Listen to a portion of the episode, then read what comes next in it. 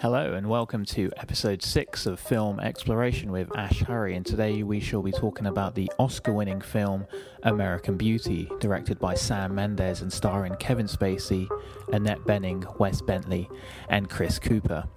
The film is the first of many things. I mean, for one, it's the first film I'm doing a podcast on that's actually won the Oscar for Best Picture.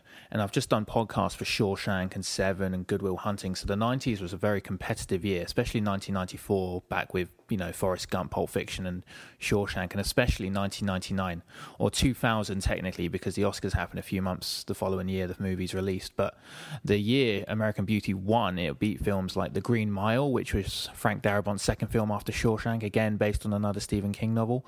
Also against the uh, unexpected Sixth Sense, which redefined horror movies and twist endings and introduced in the world to M Night Shyamalan.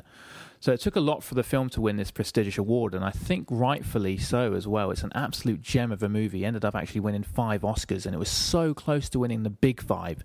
The Big Five, um, the five main Academy Awards, is the Best Picture, Best Director, Best Actor, Best Actress, and Best Screenplay. And American Beauty won it all, won won in every single category but one, which they lost to. Um, I think it was Annette Bening lost out to Hilary Swank for Boys Don't Cry. So it was so close to sweeping out all Big Five, but they missed missed out on Best Actress.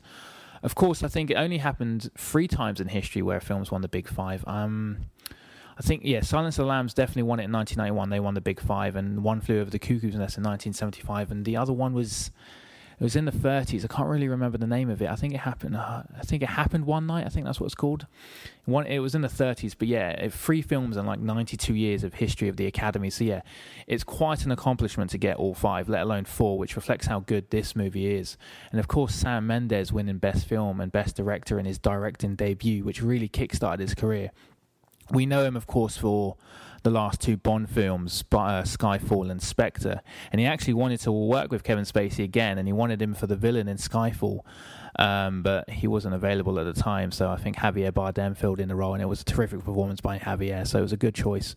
So season one of my podcast, are just I'm just doing '90s movies, and I was just looking at um, all the '90s movies, uh, '90s movie that had won Best Film at the Oscars, and obviously American Beauty was one in um, 2000, technically 999, but um, yeah, I realised that there's only two films in the 90s that won the Oscar that weren't period pieces.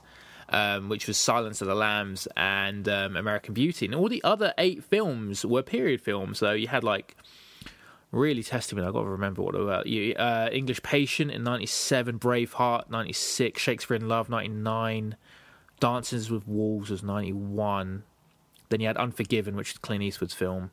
That's where um, Morgan Freeman won an Oscar, I think. Uh, and then 94 Schindler's List. Um, Forrest Gump, because it goes back. Um, it's, it's, basically a period piece.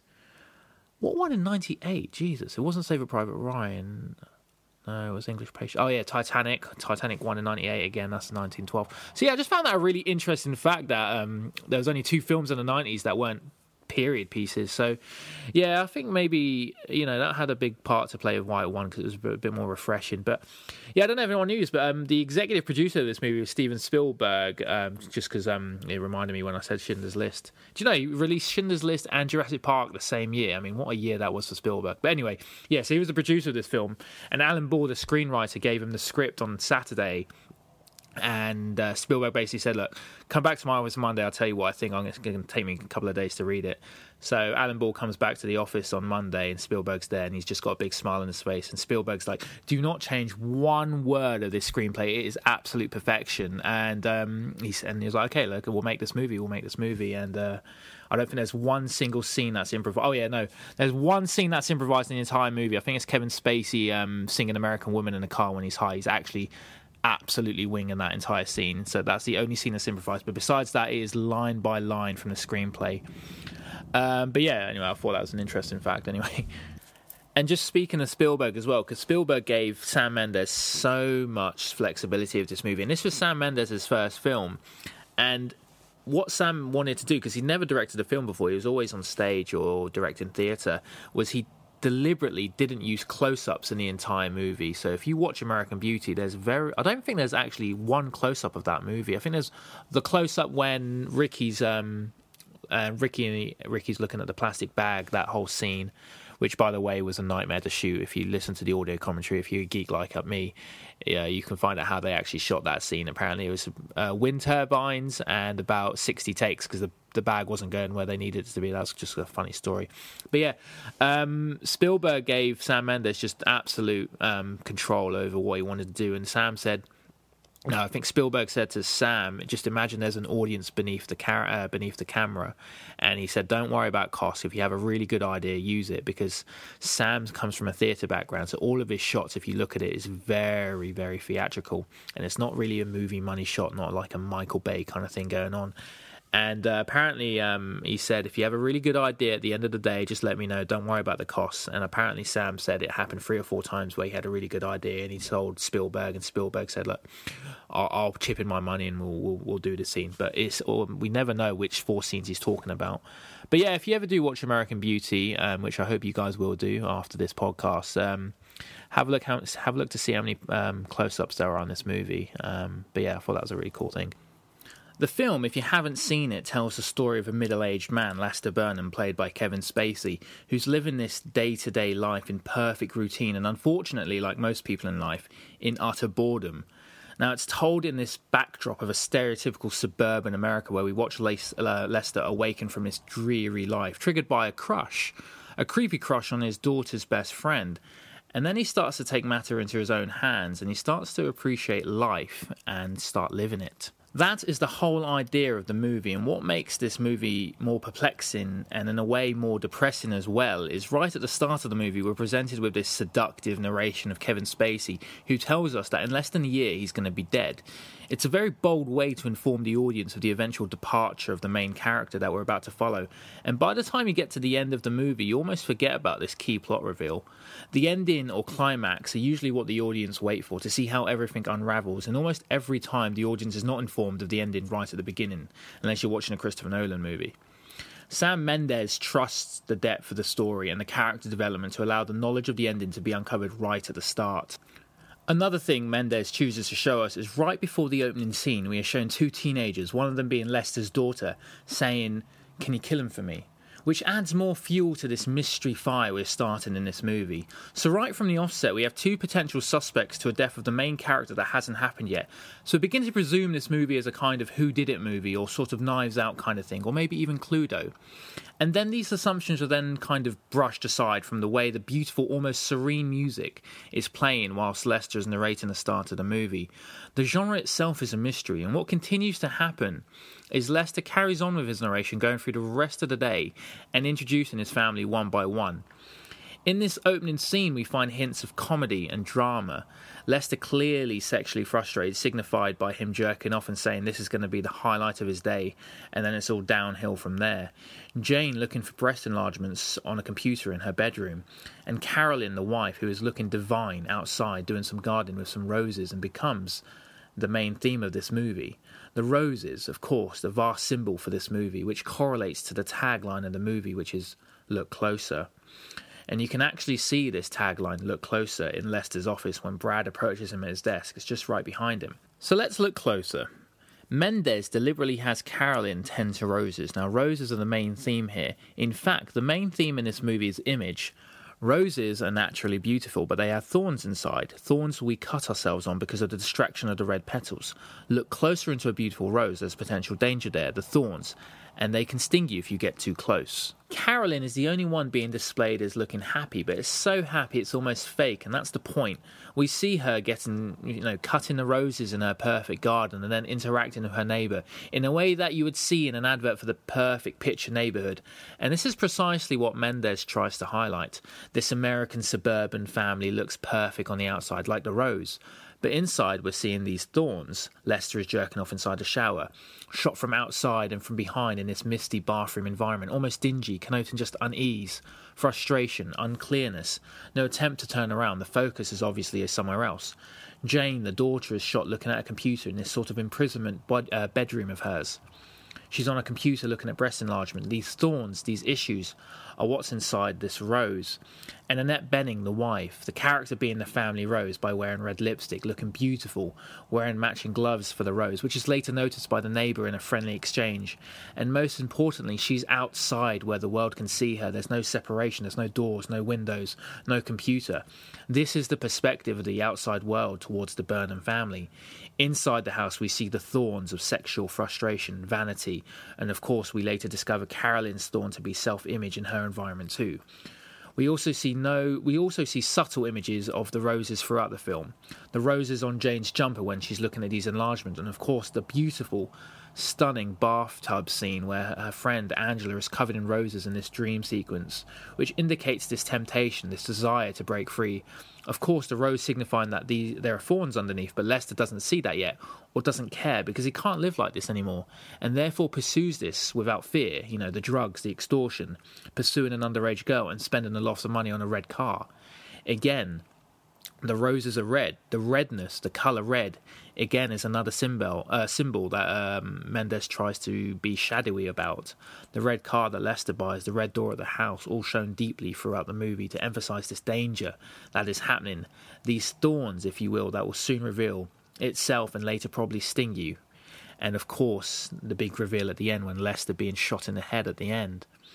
It's ironic because Lester recognizes the fakeness of Carolyn when he's narrating, saying, how exhausted he is by looking at her doing this act, telling us he's aware of this phony performance, the time and effort to maintain beautiful roses, and thus we get our first glimpse of Lester wanting to break away from this routine.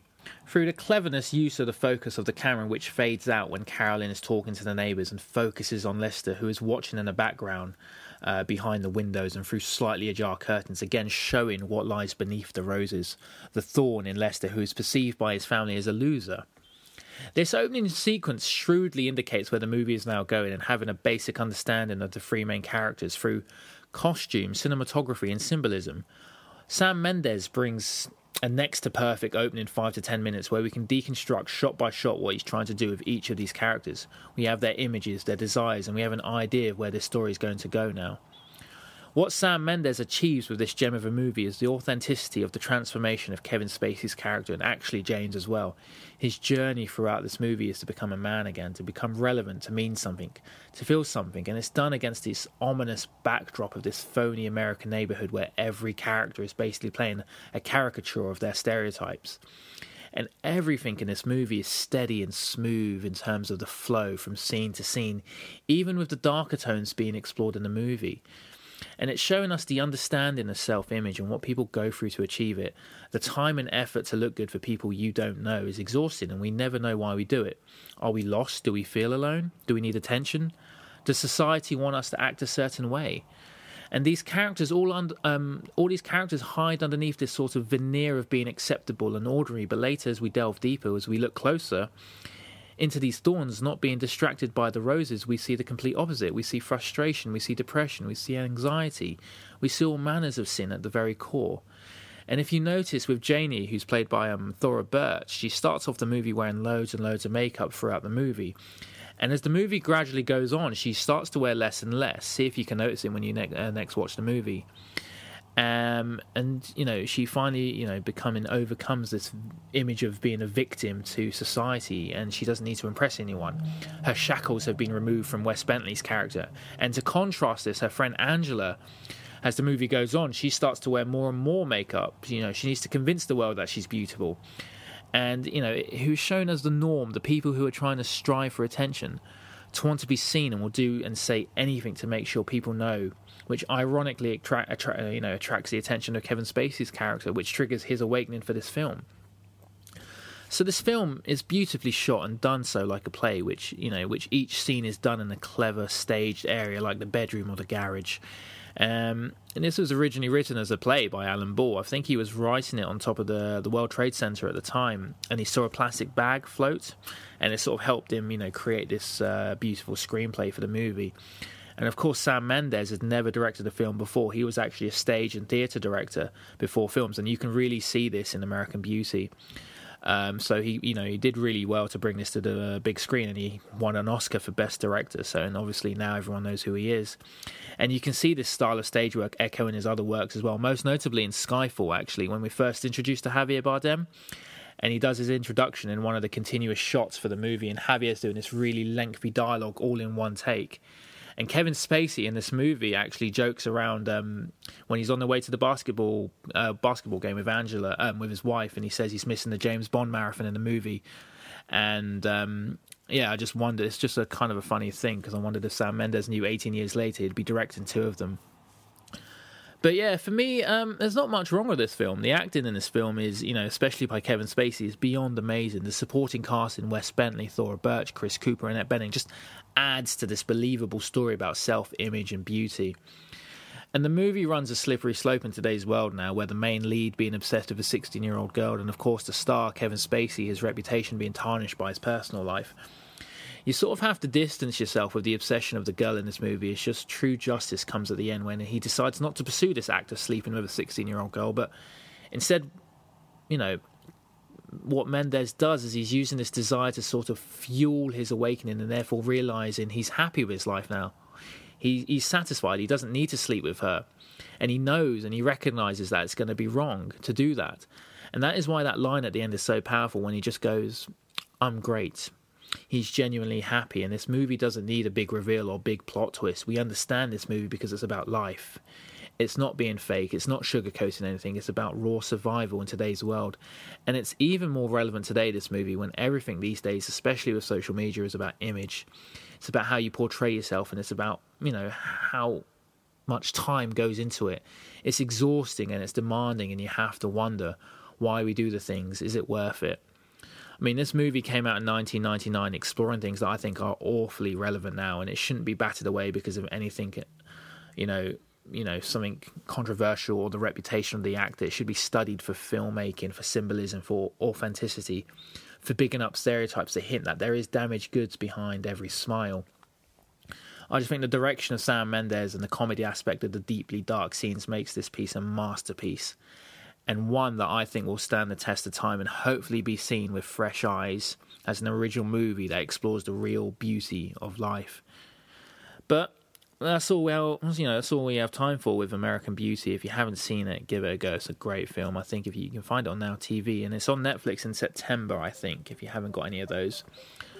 Um, but if you can't get hold of it on Netflix or Now TV, then just go buy the DVD or Blu-ray. It's a really good investment and it's probably quite cheap as well. Um, but yeah, you can find me on Instagram, Film Exploration AH, all lowercase or one word. Um, and that's all we have time for today. Um, thank you for listening to another episode of Film Exploration with Ash Hurry, and have a good day.